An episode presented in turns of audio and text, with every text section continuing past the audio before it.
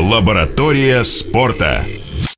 Добрый день, в эфире Лаборатория спорта. С вами, как всегда, Адель Бурганов и Роман Титов. И сегодня с нами никого нет, потому что мы сегодня хотим... Поговорить о делах насущных. Здравствуйте. Спасибо, так резко вступил в эфир, да.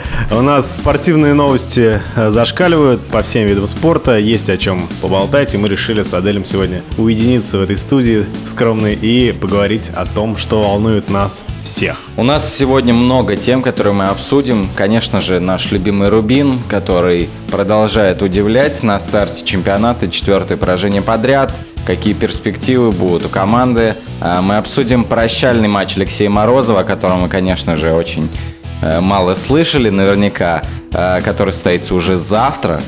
А также мы поговорим о э, будущем, будущем да, спортивного ТВ, конфликте а. Канделаки, Тина Канделаки, или как ее модно сейчас называть, Тинатин Гивиевна Канделаки и Василий Уткине, который жжет, мягко говоря, э, в последнюю неделю. Как ты думаешь, Ром, чем в итоге закончится этот конфликт? Ну, э, и вчера, насколько я понимаю, вчера назначили э, Василия Конова. Да. Не продюсером, а кто он, получается? Генеральный, получается, он генеральный директор Матч ТВ, да? Или... Нет, общем, э, Василий Конов, э, который возглавлял редакцию «Эрспорт», э, спортивную редакцию, сейчас будет руководителем как раз спортивного направления а, да, холдинга «Газпром Медиа». Да, «Газпром Медиа» спортивное направление, все правильно, ты меня поправил. А Василий Конов человек, который, ну, за качество работы которого, я думаю, переживать не стоит. Огромный опыт у него за плечами. Это человек, который наряду с Василием Уткиным объективно был на самом раннем этапе становления спортивного телевидения в нашей стране. Затем он долгое время работал на Первом канале, также в спортивном блоке. А, ну и в 2010 году, насколько я помню, он решил а, немного сменить сферу деятельности и стал главным редактором спортивного отдела а, РИА Новости, Эрспорт. Э, ну и успешно этим занимался. Насколько я понимаю, Airsport выходил даже на первое место по просмотрам в нашей стране, обгоняя по такие порталы. То есть это агентство специализируется именно на... На эксклюзиве, да. да. То есть у него много очень э, корреспондентов в крупных городах России, которые сразу могут пообщаться с интересными людьми и взять какой-то эксклюзивный материал. Э, ну и на самом деле вы, наверное, замечали, что чаще всего, э, если какой-то слух в спортивном мире появляется и автором его становится Airsport, обычно этот слух правдивый. Теперь же э, Василия Конова, как он вчера признался, достаточно неожиданно назначили на новую для него должность. И э, ввиду вот этих всех полемик, которые раньше были, последние две недели относительно того, сможет ли Тина Канделайки действительно делать настоящее спортивное телевидение, я думаю, у многих, кто негативно был настроен, э, немного как-то э, воодушевились они. Потому что Василий Конов действительно профессионал своего дела, и он знает, что такое спорт. Ну, предыстория, она, давай вкратце расскажем, может, кто не знает. Э, с ноября в России создается общедоступный спортивный канал, который будет называться Матч ТВ. Он объединяется из каналов э, «Россия-2», который сейчас есть, и НТВ+. Ну, ВГТРК, будем говорить, да. ВГТРК, да, спортивный холдинг и НТВ+. То есть из двух спортивных редакций хотят создать одну мощную, лучшую, и чтобы этот канал э, конкурировал серьезно по рейтингам, э, ну, с какими-то э, другими каналами. Федеральными, уже другого направления. Да. Э, главным э, на канале стала Тина Канделаки, и этот вопрос вызвал кучу негатива в интернете. Э, последнюю неделю просто что-то невообразимое творится. А, почему Тина Канделаки? Вот лично мне выбор нравится. Вот скажу так. Потому что э, она не из спортивного мира. Люди, которые занимались спортивным телевидением последние 20 лет, они живут в своем мире. Это не для никого не секрет. Они считают, что у нас в стране ну, многие из них считают, что спортом интересуются все, и все готовы слушать три часа рассказов про «Спартак». То есть, э, ну, например, там, программа «90 минут плюс» Георгия Черданцева. Слушать эту тягомотину, в принципе, вообще нельзя. Можно не на живом спутниковом канале, но э, ну, то есть понятно, что такого варианта ток-шоу, в принципе, Среднестатистический быть. зритель, которому да. интересен спорт, не просидит и не прослушает два с половиной часа вот этого вот разговора просто ни о чем. Ну и федеральный эфир э, с его временем, а не кабельный спутниковый канал, не может поставить там все программы длятся час, максимум там час двадцать, по-моему, насколько я знаю. Э, естественно, нужно все оптимизировать, подгонять под стандарты. Э, Тина Канделаки как раз специализируется на этом. Я думаю, опыт у нее в этом есть. Но что она делает правильно? Да, возможно, она сейчас полный профан и э, дилетант в спортивных вопросах. Всех бесит, что она осваивает мир спорта.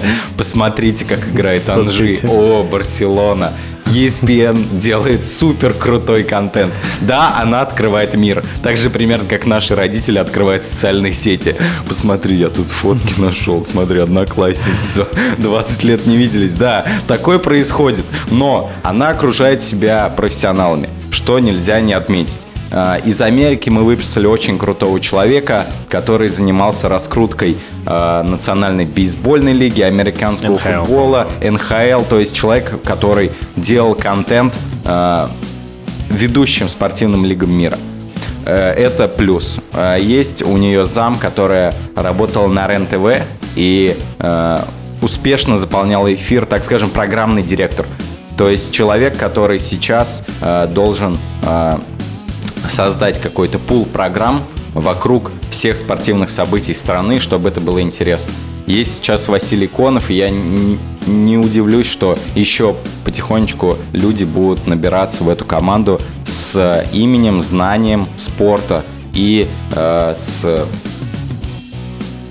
энтузиазмом, которого, возможно, нет сейчас у Василия. Что касается второй фигуры, которая во всех этих разговорах в последнее время всплывает, это Василий Уткин, человек, который, э, ну, наверное, можно действительно сказать, стоит у истоков спортивного телевидения России. С него действительно начались показы европейского футбола в нашей стране. Он начинал как корреспондент, э, сейчас он э, руководитель спортивного направления НТВ+. И э, действительно с октября месяца они прекращают свою работу. Василия Конова пригласили на пригласили занять определенное место в структуре Матч ТВ. Это канал, который будет направлен именно на э, продвижение спорта, на прямые трансляции, ну и вообще будет действительно общедоступным спортивным каналом.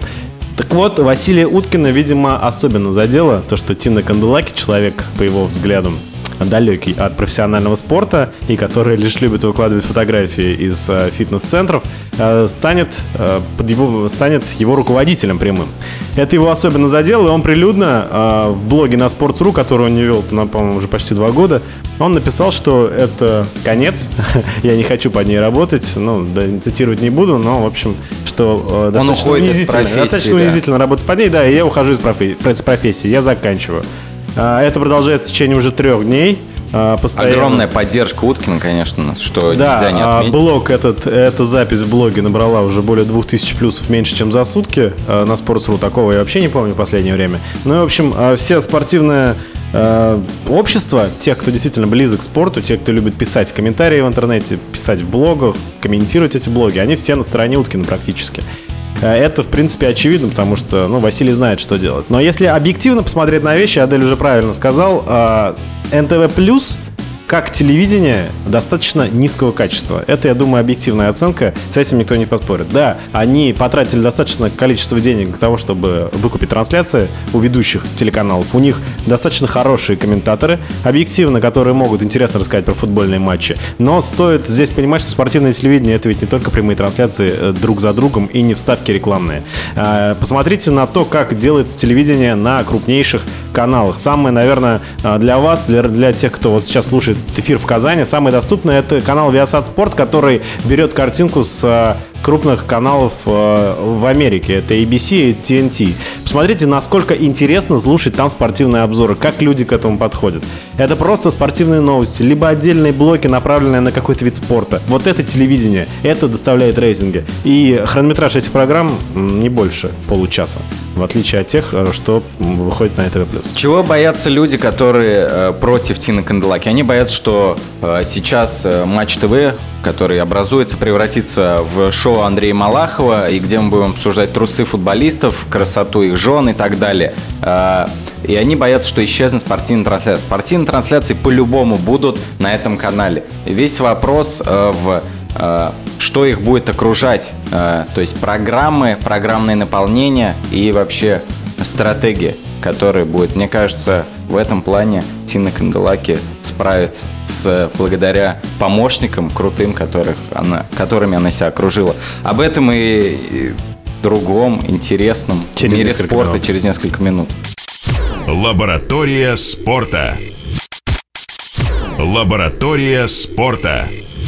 Лаборатория спорта в эфире Спорт ФМ. С вами Адель Бурганов и Роман Титов. Говорим мы о вещах, которые э, нас затронули за последнюю неделю. И начали мы с темы э, реформы на российском спортивном телевидении и появления Матч ТВ. Канала. Приход Спасителя. Да, приход Спасителя, который объединит в себе усилия э, ВГТРК НТВ. Как сказал Василий Конов, он сделает Dream Team из э, участников, из сотрудников ВГТРК и холдинга НТВ+, и сделает такой прям супер проект. Ну, я надеюсь, что у него все получится. Действительно, телевидение в России нужно менять. А, слава богу, с трансляциями в последнее время не было никаких проблем. У нас есть возможность, а, пусть у кого-то и за дополнительные деньги, у кого-то в интернете, будем честными, но кто-то, в общем, у всех есть возможность посмотреть а, европейский качественный футбол, практически любой, с хорошими комментаторами. Я думаю, что э, тебе не приходила в голову мысль, что Василий Уткин просто э, ну, не набивает себе рейтинг, а может быть, э, зная э, прошлое Тина Канделаки, который возглавляет рекламное агентство, пиар-агентство «Апостол», которое э, сомнительной, так скажем, репутации, берет все государственные заказы, но тем не менее она знакома с технологиями пиара. Может быть, это просто очередной пиар-ход но какое внимание сейчас к этой проблеме привлечено? То есть все СМИ, которые вообще никогда о спорте не говорили, там Лента.ру, каждый день у них выходит новость. Василий Уткин снова троллит Тину Канделаки. Канделаки назвала Уткина жиробасом. У меня была такая мысль, да? Ну, а, ну, то есть два медийных человека сейчас, а, ну, что нужно сделать, чтобы крутой канал каким они его хотят сделать, запустился. Нужно качественное промо. Сейчас они подогревают к этому интерес. Но какой сейчас будет в первые месяцы интерес к этому каналу? Мне кажется, просто бомба будет. Вот э, на фоне этого конфликта. Ну, даже... было бы вообще идеально, да, что в сентябре они все-таки Василий Уткин публично признался, что он пересмотрел свои жизненные взгляды и понимает, что они с Тиной смогут, так сказать, разделить вот эти вот сферы влияния на канале, и тогда что-то будет нормально. Это вполне очевидно, и то, что как они подогревают эту рекламную кампанию, как они сейчас ее готовят, это действительно Но уровне. это действительно на уровне. Э, мне такая мысль пришла день назад э, в голову, потому что э, я подумал, что никто из э, комментаторов НТВ Плюс публично не поддерживает Уткина, хотя там очень много людей, которых он привел в профессию, воспитал, которым безмерно благодарны. А, вторая, второе, э, почему я так думаю, то, что Уткин немножко э, странно как-то действует. Он сначала заявил, что я ухожу из профессии, потом он дал интервью, что при определенных условиях он э, может пересмотреть эти решения, потому что будет зависеть, э, по-моему, он сказал, от тона, с которым, в, с которым э, будут разговаривать со мной, от э, там, просьб и так далее. Ну, то есть, мне кажется, что это все-таки нагнетание определенное перед запуском нового канала. Есть. Я думаю, эту точку зрения нельзя никак опускать. Здесь есть доля правды. Посмотрим, э, что будет дальше. В любом случае, э, так это или не иначе, но создание этого канала привлекло огромное внимание не только в мире спорта в России, но и вообще э, в общем аудитории в интернете, как минимум. Основная проблема даже в том, что у нас спортом там интересуется 5-6, может быть, 10 миллионов Настолько, человек. насколько да. это показывает НТВ+, да. да. Это... А остальные просто постольку постольку решающие матчи. И вот э, задача этого канала как раз, мне кажется, чтобы э, привлечь э, гораздо больше аудиторию, а в этом уже нужны шоу Андрея Малахова или другие какие-то шоу, там, которые идут по федеральным каналам. Да, это люди смотрят, это дает рейтинг, и сюда нужно внедрять и спорт. Ну, даже «Удар головой» не так давно был проект на России 2, который, в принципе, привлекал очень большое количество аудитории. А, очень много оттуда было цитат, хорошие гости, хороший формат передачи. И если эти программы такого же направления будут лаконично сочетаться с прямыми трансляциями и с какими-то аналитическими материалами, я думаю, все получится. Другое дело, что ты правильно сказал, Тина Канделаки нужны опытные помощники в этой сфере, те, которые смогут все это подсказать ей. Ну ладно, посмотрим, что будет с Матч ТВ. Я думаю, э, и Уткин, и Канделаки, и э, их дальнейшие э, твиты, э, новости, э, подписи в Инстаграм не дадут нам еще заскучать до ноября, а потом посмотрим, что будет в итоге с этим спортивным каналом. Давай перейдем э, к чему? Да, к нашему нашей любимой к нашей любимой игре э, с мячом. Да, Это скрывать мы не футбол. будем, все-таки к футболу мы неровно дышим. Э, К Рубину Сейчас э, особенно. хочется попросить нашу звукорежиссера Марину поставить какую-нибудь грустную мелодию, чтобы мы зачитали последние результаты Рубина, какой-нибудь что-нибудь типа похоронного марша, может быть. Э, Ну ладно. Или Э, Эннио В общем, проиграл Рубин очередной матч, к сожалению. Четвер- Четвертый на старте, худший старт в премьер-лиге. Этот мы матч не был самым бездарным. Мы Среди всех, всех четырех Да. объективно. Если И- в матче с Спартаком и с ЦСКА где-то э, зиждилась вот эта вот надежда, что Рубин может зацепиться, какие-то неплохо атаки там, были, да. неплохо играли. То здесь была... Я не хочу говорить эти слова в прямом эфире. Было все плохо, было все очень плохо у казанского Рубина. И после матча Магомед Аздоев подошел к трибуне фанатской, единственный, стоит на это обратить внимание, единственный из всех 23 человек, которые заявлены за Рубин, подошел э, к фанатской трибуне и извинился перед фанатами. Также он это сделал в СМИ и назвал свою игру бездарной. Да, очень радует отношение Магомеда к делу. Он понимает, что э, не просто для себя там играют они, что это волнует многих людей, потому что э, люди, которые э, практически не интересуются футболом, у меня иногда сейчас спрашивают, а что у нас с Рубином там все кончилось, все кончилось, где-то команда. Ну, то есть люди, которые не знают, э, что, например, Рубин в Лиге Европы, они даже удивляются этому, Э, хотя, ну, вроде бы. Новости были. Да, новости были. Они удиви- удивились действительно такому старту. Самое обидное, что мы, э, мы ассоциируемся все-таки с Рубином. Мы проиграли Ростову Курбана Бердыева, который просто разобрал на кусочки э, команду Рената Беллидинова. Ну, Александр Бухаров воткнул нам два мяча. Александр Бухаров, да, знакомый там Гацкан, э, кто там еще, Нобо, Навас, СССР Навас выс- вышел и сыграл как в лучшие годы, он так с Барселоной, по-моему, только играл. Но Навас действительно хорош, и я думаю, это ошибка была отпустить его в межсезонье. Э, что не говори, последний год э, он сыграл здорово. Предыдущие года казалось, что он идет уже на спад. Предыдущий год, на самом деле, вот перед этим сезоном, 2013-2014, был достаточно слабым, и там уже у болельщиков появились мысли, что, может быть, все, хватит. Да, и когда продлили контракт, я помню, ну зачем? Уже 33-летний медленный Наус. Но прошлый год он здесь сыграл здорово. Да, в паре с Кверквели молодой, молодым, который умеет вот здесь где-то подбежать, где-то он ему может подсказать, где-то сыграть впереди, она вас может подстраховать. Вот это было идеально. И вот сейчас мы видим в команде, когда э, в центре в центре защиты играют молодые 22-летний Кверквели и 19-летний Лемос, мы видим, что происходит. Это же просто игра вот во дворе 177-й школы. Защитник, который э, смотрит на двух нападающих перед собой и зачем-то убирает мяч под себя и пытается его обыграть. Я, конечно, все понимаю, что это латинские какие-то корни, вот это вот... а, как в- просто- Уверенность в себе. Ну, даже не уверенность в себе, а вот это просто, они же любят повозиться с мячом, пока не обыграют это вот во дворе. Ну, тебе 19 лет, ты играешь в профессиональном клубе. Но у меня вообще нет вопросов к нему.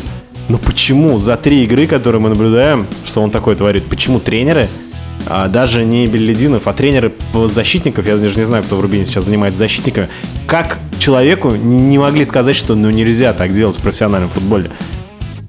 Почему? Почему вот это вот происходит? И второй гол, когда человек просто привозит на ровном месте нам гол Бухарова, это вообще просто не влияет ни на какие ворота. Проходным двором Белединов назвал э, игру своей команды в защите после этого матча. Мы не можем с ним не согласиться. А, несколько причин, я думаю. Во-первых, у Рубина на старте очень э, проблемная позиция, оборона, постоянно удаления какие-то. То Кузьмин, то Кверквели, нет сочетания с игрой. Опять же, влияние Кузьмина нельзя не оценивать на команду. Он действительно лидер, и он может прикрикнуть на своих партнеров. То есть, когда у тебя играет Куту, Котунью, там 19, Лемос 19, Кверквелия 22. Набиуллин 19. Да, и Набиулин 19, старш, самый старший Кверквелия. Понятно, что у тебя там хаос, и никто не может сказать, что давайте, ребят, надо собраться и сыграть уже в более грубой форме, так скажем. Может быть, да- дать даже подзатыльник разочек. А сейчас э, это сделать сложно. Э, Не знаю, э, Руководители говорят, что денег на приобретение нет, и они могут брать только свободных агентов. Не знаю, верить этому или нет, но это факт, а значит, что усиления у Рубина никакого практически не предвидится. Вот об усилении других э, интересных вопросов мы поговорим после паузы, не переключайтесь. Лаборатория спорта. Лаборатория спорта. Это «Лаборатория спорта» в эфире Спорт ФМ. С вами Адель Бурганов и Роман Титов. Мы сегодня говорим о проблемах Рубина. Начали мы обсуждать, как так случилось, и казанская команда проиграла Ростову Курбана Бердыева с пятью бывшими футболистами казанцев в составе. Это было обидно, но трибуны скандировали «Молодцы!» при счете 3-0. А, если бы не Сергей Рыжиков, счет спокойно мог быть и 6, и 7-0. А, Сергей Рыжиков стоит отметить. Но мы говорим о проблемах сейчас. Не будем восхвалять Рубин, потому что объективно не за что. А, проблемы в обороне у команды. И мы уже об этом упомянули. Все-таки влияние Сесара Наваса, видимо, было достаточно существенное. И Олег Кузьмин, при всем уважении к нашему капитану, видимо, не всегда имеет вот может быть, ввиду позиции, то, что он играет сбоку, а, влияние на своих молодых партнеров. Ну и Сергей Рыжиков объективно а, как бы тоже должен был на них повлиять, но, видимо, настолько все привыкли к тому, что есть дядька, испанский дядька в центре а, защиты, который может всегда все, всех расставить по местам и все сказать. Сейчас этого нет. Но если Рубин в этом сезоне э, действительно в обороне ужасен, давайте назвать вещи своими именами, в том сезоне он тоже был э, нестабилен там. В, в проблемы в организации игры и вообще появляется много вопросов сейчас к Ренату Саярычу. Он и сам уже говорит о возможном своем увольнении. Я не знаю, может быть, это метод воздействия на игроков. Пока он так вскользь говорит, если мне не удастся достучаться, значит, кто-то другой будет на них э, действовать. То есть тренерская судьба такая. Интересно, на самом деле, что с командой происходит, потому что игра Рубин настолько предсказуема. Ну, извини, конечно, там, но, по-моему, она предсказуема даже для нас, абсолютных э, дилетантов, так скажем, непрофессионалов футбольных. То есть мы знаем, что Рубин хорош контратаке, выход из обороны. Но если Рубину отдать мяч и сказать, э, давайте взламывайте оборону, Рубин не знает, что с этим мячом делать, как взаимодействовать. Рубин обрезается, Теряет на да. третьей передаче буквально мяч, да, это смотрится просто нелепо. Ну и человек, который, в принципе, должен подхватывать мяч в центре поля, это либо по логике Магомед Аздоев, либо Карлос Эдуарда, которого не было в последнем матче, они этого не делают. И если даже делают, то их очень грамотно в центре поля накрывает э, команда соперника. И некому с кем минут. Ну, вот просто смотришь на команду и видишь безволие. Просто э, давай вспомним прошлый эфир э, с Артуром Миникеевым, который у нас был. Человеком тоже, который немножко разбирается в футболе. Э, не профессионал, но тем не менее. После эфира мы шли и говорили, что игра Рубина предсказуемая, встреча с Ростовом будет очень сложной, потому что для Бердыева разобрать нынешний Рубин вообще не представляет э, никакой сложности. Э, небольшой прессинг, который из трех-четырех человек максимум, который вообще полностью убил начало атаки Рубина, они не знали, что делать. И, кстати, гол Лемос, в принципе, из этого и вытекал. Да, да, Человек не знает, куда отдать. Так он было. не хочет выбивать вперед, потому что у него в голове там сидит, что он хочет. Он же техничный парень, он сыграть грамотно. Возможно, из этого, из это из него нужно выбить, но тем не менее он не знает, куда отдать. Все три человека, Благой Георгиев, Беллидинов и Карлос Эдуардо в районе центрального круга. Аздоев. А, да, Аздоев. И непонятно, кто вообще должен опускаться вниз. А, люди не открываются, не перемещаются, просто стоят, ждут. Вопрос есть и к Беледину-младшему, и к Аздоеву. Хотя Аздоев, скорее всего, у него была задача играть все-таки под нападающим. Так и было. Да. Он играл более... Но да. Георгиев и Белединов, они полностью, абсолютно э, не знали, что делать, не знал, что делать Кануников, как обычно. И вся угроза, как, как всегда, Но здесь, да, здесь из куча факторов. А, вот, в частности, опять же, Белединов и Георгиев, что то, что другое, они не готовы к сезону, объективно. Они, у них были повреждения. Белединов вообще пропустил всю предсезонку и был в самом начале сезона подписан. А, люди не готовы, это видно по их действиям физически. При этом они играют весь матч почему-то, играют максимально бесполезно. Но здесь выявляется другая причина. Некого выпускать вместо них. А, Кисляк, Альберт Шарипов. Зачем тогда подписывать людей, а, которых вообще Батов не выпускать? играет, насколько да. я понимаю, номинально. Ну, нет, Батов э, крайне полузащитник, но он универсал. Белизин говорит, что у него быстрые ноги, он может сыграть везде. Ну, то есть, э, если вы подписываете людей, их вы не выпускаете, то вопрос, зачем вы их подписываете? А, В прошлом году мы подписали из э, Волги Нижегород, который выпис- э, вылетела в ФНЛ Шату Бибилова.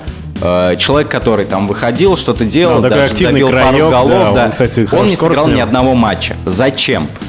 Это либо это навевает мысли о тех самых схемах, которых э, был известен да, Курбан Бердыев, когда набирал кучу непонятных людей, там Антонюка или еще там, которые уже Пять лет играли в Да, команде, но пять лет провели играли. ни одного официального матча. Да, э, либо о чем вообще? Зачем приобретать игрока? Ладно бы у него была травма.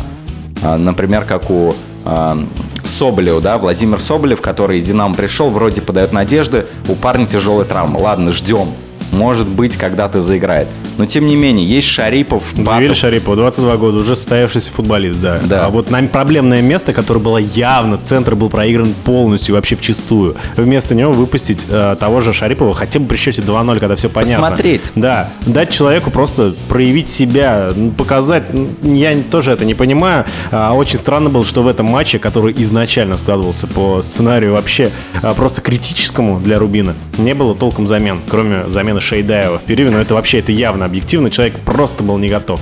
Ну, Человек не не, готов. Э, Дело даже не в этом. Я просто не понимаю. У нас а, Курбан Бекиевич, как бы мы, может быть, сейчас а, не вспоминали какое-то плохое относительно него, у него действительно была система. У него была система в команде, когда каждый знал свою четкую роль. Они выучивали комбинации, как в баскетболе. У них было, я представляю, в голове очень много. И когда приходил новичок, если ты вспомнишь, то раньше, чем, по-моему, через полтора месяца он не выходил в составе. Три-четыре игры он Бердыеве. сидел на Это всегда было так. Здесь подписывают Шейдаева, проходит 4 дня, и он выходит в старте в принципиальнейшем матче против Бекиевич, когда у Рубина 0 очков в копилке, он выходит в старте, человек просто не понимает, что делать. Это не дворовый футбол, ты можешь взять пацана молодого, 19-летнего, поставить себе в нападение, и пусть он бегает за мячом. До тебя никогда не дают мяч, если ты не знаешь, как действуют твои партнеры. Белединов э, на пресс-конференции сказал, что, возможно, он ошибся, он любит рисковать, но если бы была еще одна возможность, он бы снова рискнул. Мне кажется, Ренат Саярычу, э, не нам, конечно, ему советовать, но, на мой взгляд, нужно немножко собраться,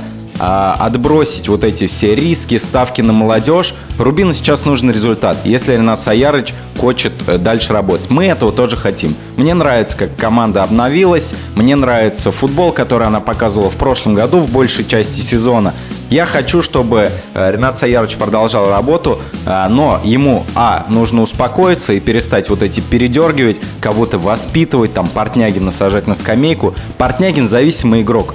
Если ему не создает момент, он не забивает. У него был, да, классный момент со штурмом, где он, э, мягко говоря, э, сделал не все правильно, отдал пас, когда надо было бить. Но больше вспомнить особо нечего. То есть игроку нужно создать моменты. Не он виноват, что Рубин не забивает. И ставить э, Шейдаева, тем самым воспитывать Портнягин, мне кажется, глупо. Во-вторых, Рубин нужны приобретения. Даже если нет э, на рынке э, нет денег, нужно искать э, игроков арендованных, у топ-клубов забирать тех, кто не играет. Вон Виктор Васина, там, я не знаю, из ЦСКА, еще кого-то. Нужно искать игроков. Очевидно, что Рубин недоукомплектован по одному игроку в каждую линию.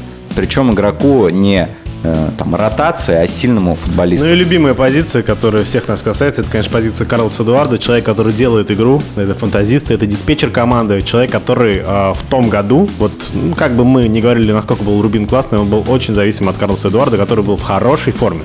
Не в идеальной, возможно, для себя, возможно, не в идеальной для нашего представления о нем, но это был тот Карлос Эдуарда, которого было достаточно для того, чтобы Рубин со своим э, составом сумел э, занять в итоге пятое место. Это был хороший показатель. Сейчас э, этого Карлоса Эдуарда нет вообще. Ни в составе, ни э, даже тогда, когда он есть в составе. Э, от этого много зависит. Это именно та переходная вот эта цепочка между полузащитниками, достаточно качественной, объективно у нас, с хорошим первым пасом, и между нападающим в лице э, Портнягина, либо кого-то другого. Того человека, который должен забивать. Вот этого, вот, этой- вот этой цепочки сейчас просто нет.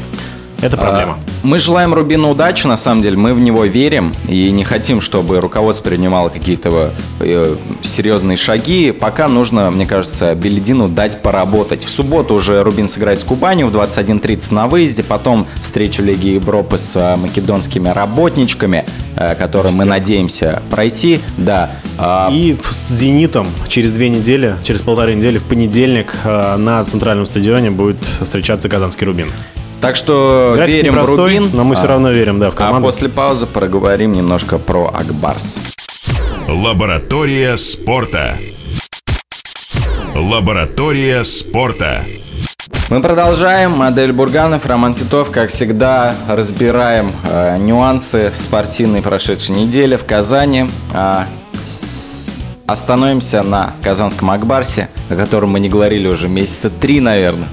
Э, сезон, конечно, еще не скоро, но завтра произойдет событие, которое, возможно, уже все ждали с э, ухода Дениса Зарипова и Алексея Морозова из Акбарс. Э, Дело в том, что завтра э, во Дворце спорта состоится прощальный матч Алексея Морозова. Так он именно именуется. Он организован, ну, матч будет благотворительным. Он, что интересно, он организован э, фондом, который называется э, «От чистого сердца». Это э, благотворительный фонд, э, в котором участвуют хоккеисты, многие, там, Илья Ковальчук, Александр Овечкин, Евгений Малкин и другие. Завтра просто э, послушайте состав, э, в котором, с которым выйдут хоккеисты на лед. Завтра примут участие в матче. Алексей Морозов, естественно. Данис Зарипов, Сергей Зиновьев, знаменитая троечка возвращается. Алексей Терещенко, Александр Степанов, Андрей Первышин, Алексей Чупин, Алексей Будюков, Фред Брэд Уэйт.